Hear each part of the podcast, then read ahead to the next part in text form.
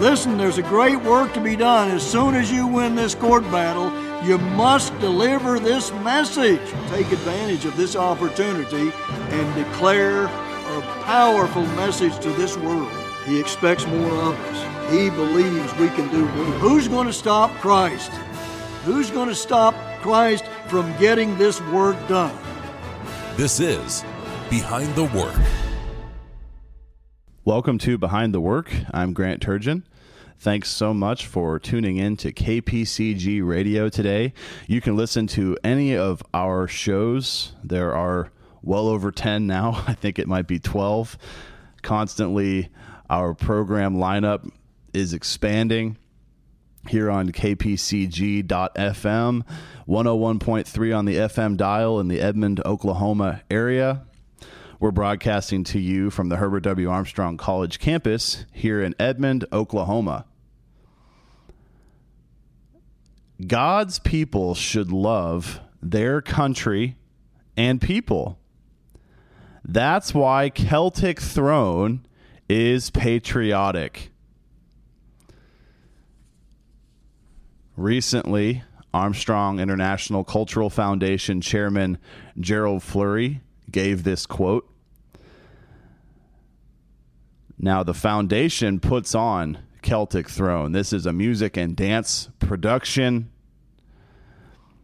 and it traces the line of the ancient Israelite King David as his descendants kept the spirit of godly music and dance alive through all their travels, starting in Jerusalem, but moving northwest all the way across Europe into Ireland, Scotland, England, and eventually crossing the Atlantic Ocean and entering what became the United States of America.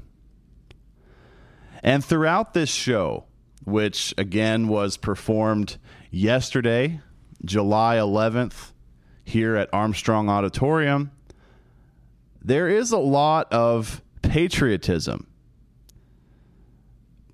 a lot of appreciation expressed for particularly Ireland, Scotland, England, and the United States.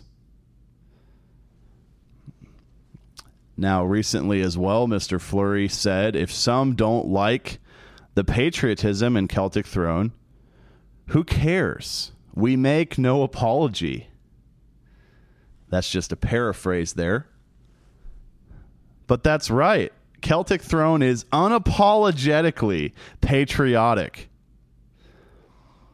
This really, you could say, and many audience members have said, life changing performance has been on tour last year and this year in Missouri, South Dakota, Texas, Arkansas, Tennessee, Alabama, elsewhere in Oklahoma, besides here in Edmond. As you can probably tell from that list, the show has mainly been confined to states that are not so strict with the lockdown measures and all the other over the top, supposedly health measures that have been in place around the world for well over a year now. What perfect timing for this show to come on the scene when so many people are being oppressed by their own governments and convinced by their own fake media to be afraid of everything. Now, this does bring up the question the patriotism of Celtic Throne. Is it okay to be patriotic? What does God think about patriotism? Why? Why is it so important to infuse Celtic Throne with patriotism? We have to realize first that loving our nation cannot be the top priority. Most people who are very patriotic would probably say otherwise. The Philadelphia Church of God, which sponsors KPCG radio, definitely condones proper patriotism. And yet, it's very different from what you will hear in most places because there has to be a different priority. That priority is God first. God must come first if our patriotism is going to be proper. 2 Corinthians 5, verse 20 talks about true Christians on earth today. And it says, Now then, we are ambassadors for Christ. Think about an ambassador. That is someone living in a foreign nation and representing his home nation. He speaks on behalf of his home nation. So if we're going to be ambassadors for Christ, no matter where we live on earth, that is not our primary nation. We're a part of God's spiritual nation first. You can see that in 1 Peter 2. Verse 9 says, But you are a chosen generation, a royal priesthood, a holy nation a peculiar people, that you should show forth the praises of him who has called you out of darkness into his marvelous light. And then, verse 11, Peter is beseeching the brethren as strangers and pilgrims. So, again, wherever we live, could be America, it could be anywhere else. True Christians are supposed to be ambassadors of God's nation. However, just because we're ambassadors, just because our physical nations on earth where we live are not our top priority, doesn't mean we have to be hostile toward them in any way. It just means that we're looking beyond this physical life. The great patriarch Abraham looked for a city which has foundations, whose builder and maker is God. Hebrews 11, verse 10. Abraham sought New Jerusalem. He saw beyond the upcoming world tomorrow, that thousand year period of peace on earth after Jesus Christ's return, to a city that will descend from the heavens with God the Father Himself. And New Jerusalem will be established on earth. Abraham saw thousands of years into the future. His primary loyalty was to a nation that he couldn't even see yet and that he still hasn't seen. He'll only see it when he's resurrected at Christ's return and after another thousand years. So he'll have to wait a very long time to see New Jerusalem. Yet that is where his loyalty was. Like I alluded to, there is a right kind of patriotism and a wrong kind. This is an article from our website, pcg.church, titled What Does God Think About Patriotism? And as I've said, as Celtic Throne shows, there is a right kind of patriotism. When patriotism is done properly, it is one of the best emotions or actions we could possibly have. It says here patriotism is a devotion to and vigorous support for your country. Some people consider patriotism to be a form of idolatry, putting nation before God and therefore a sin.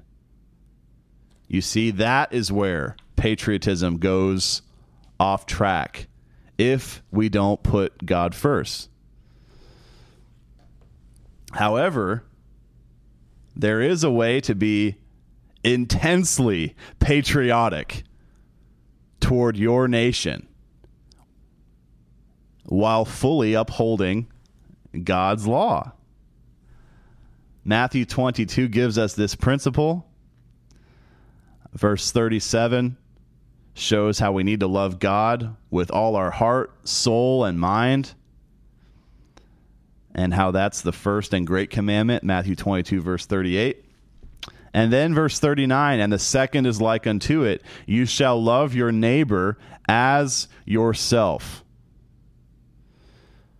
Really, in this passage, Jesus Christ is summing up the Ten Commandments. The first four are about love toward God, the last six are about love toward neighbor. And here Christ is saying we should love our neighbor as ourself. That's the principle we have to apply to patriotism. That's the principle you will notice in Celtic Throne. There is love expressed for four different nations Ireland, Scotland, England, and the United States. There, there is a strong emphasis on the positive aspects the righteous history of those nations. And even during the American medley in the second half of the show, even during all of the standing and singing with the performers on stage, as the American flag waves on screen, it is in no way putting down any other nation. It's not an attack on any other group of people.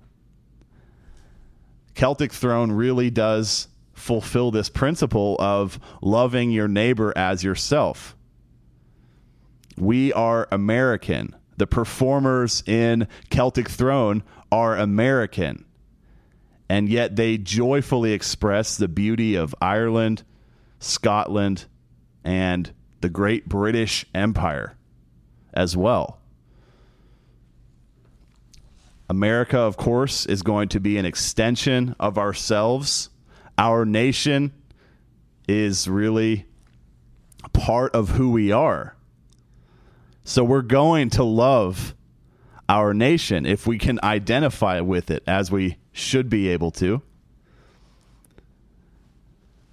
There's nothing wrong with loving our nation. The problem is when we start to put down and be hostile toward other groups of people as a result of the wrong kind of patriotism. The Celtic throne is extremely moving. If you understand the great Almighty God who gave those blessings to our nations. The second half opens with some narration about America being founded in grit and hard work, how those who worked hard became successful, how the country was blessed for its moral foundation. Our founders did, after all, base our nation's documents on the Bible. That is something to be celebrated. And yet, in Celtic Throne, it's also very emotional to see the bad news on display. There's narration about the cycle of history and how people who are blessed and living in abundance, like our nations have received, become complacent, lawlessness creeps in, and then correction comes. And it is sad to think about all that God has done for our nation, yet we have rejected him.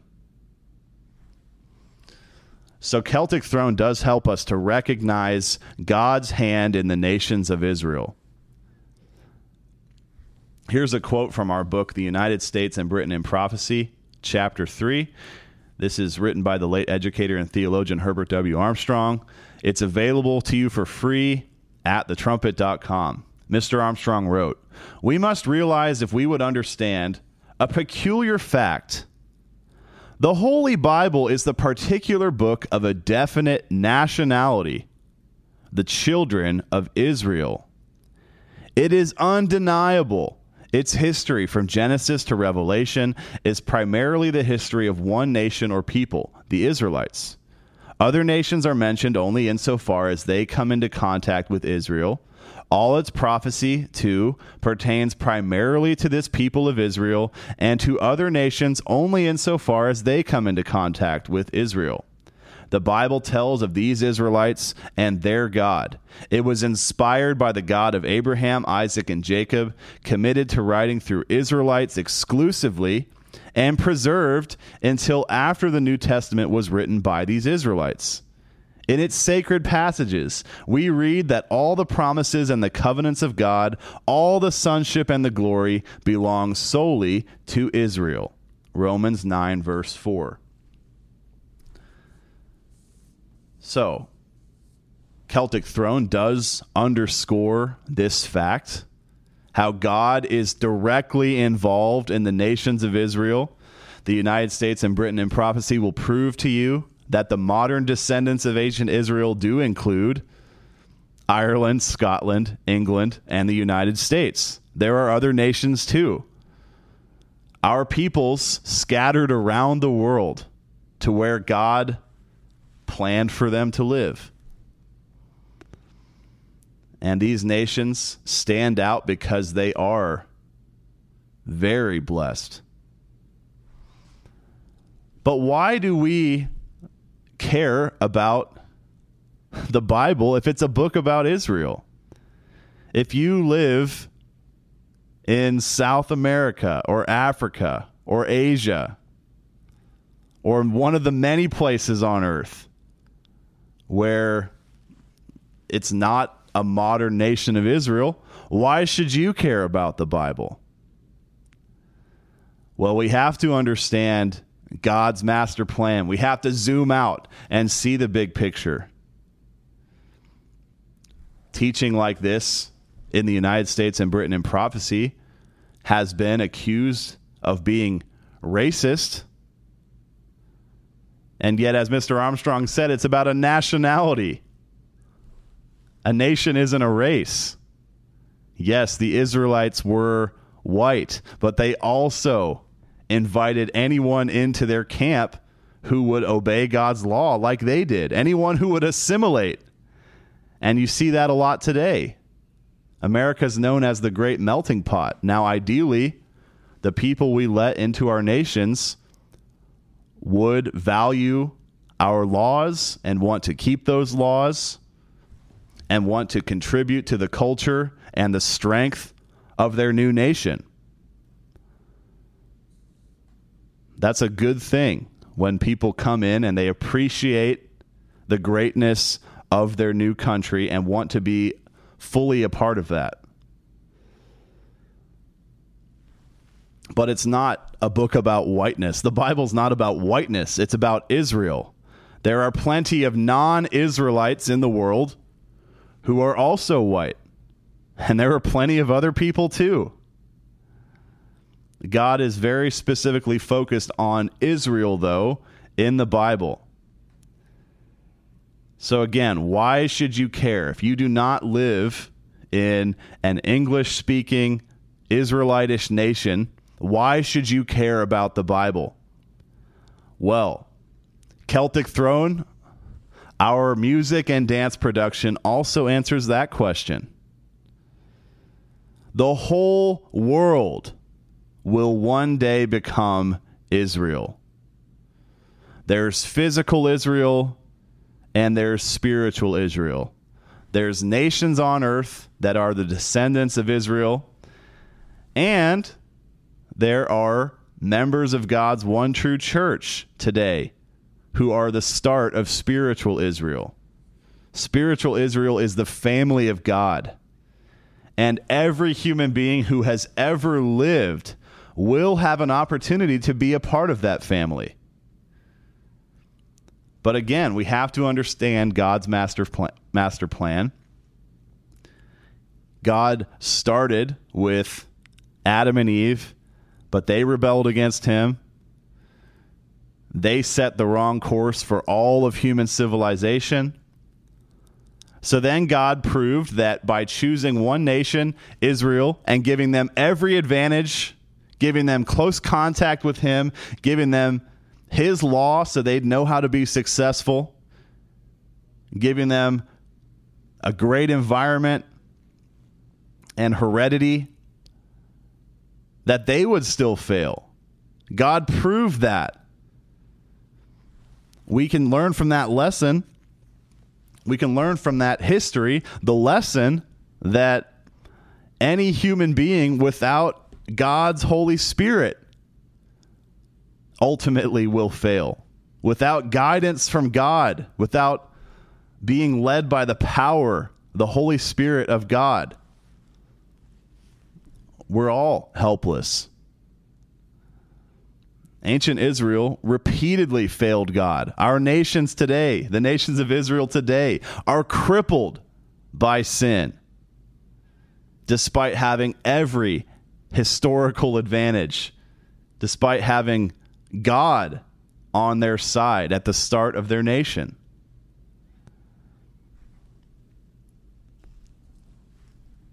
So once Israel failed, God moved to the next step in his plan, establishing his church, this time giving those people access to his Holy Spirit, because that's the only way we can successfully follow God. You see, Israel was just a step in God's master plan. He went from Adam and Eve rebelling and turning all of civilization off course to narrowing in and trying to work with Israel and proving that they couldn't obey because they didn't have the Holy Spirit. And now he's working with the church. He's working with spiritual Israel. And the church today has that power of God's Holy Spirit and is doing a powerful work, such as through Celtic Throne. Here's another quote in the United States and Britain in Prophecy, chapter 3.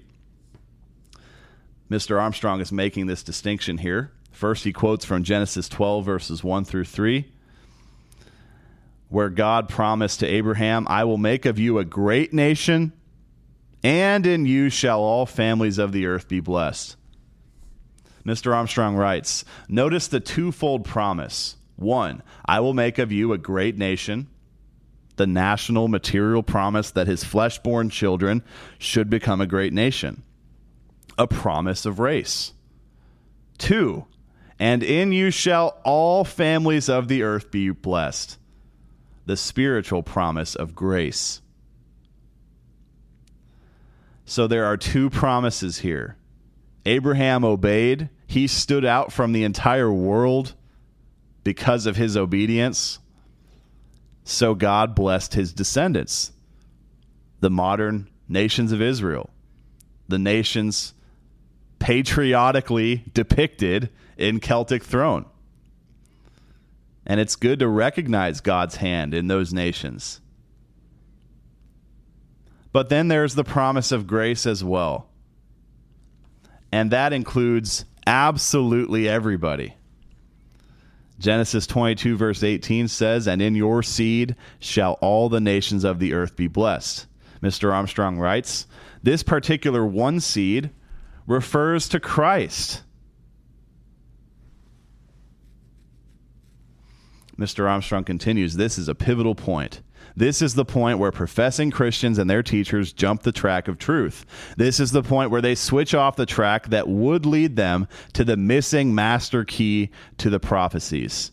They miss the fact that God gave Abraham promises of physical race as well as spiritual grace. Celtic Throne is the United States and Britain in prophecy in dance form.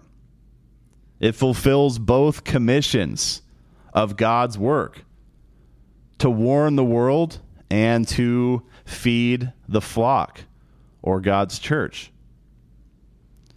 It is unapologetically patriotic. Thanks so much for listening today. I'm Grant Turgeon. This has been Behind the Work. You've been listening to Behind the Work. Email your thoughts to comments at kpcg.fm. Listen for a new episode each Monday at 11:30 a.m. Central Time.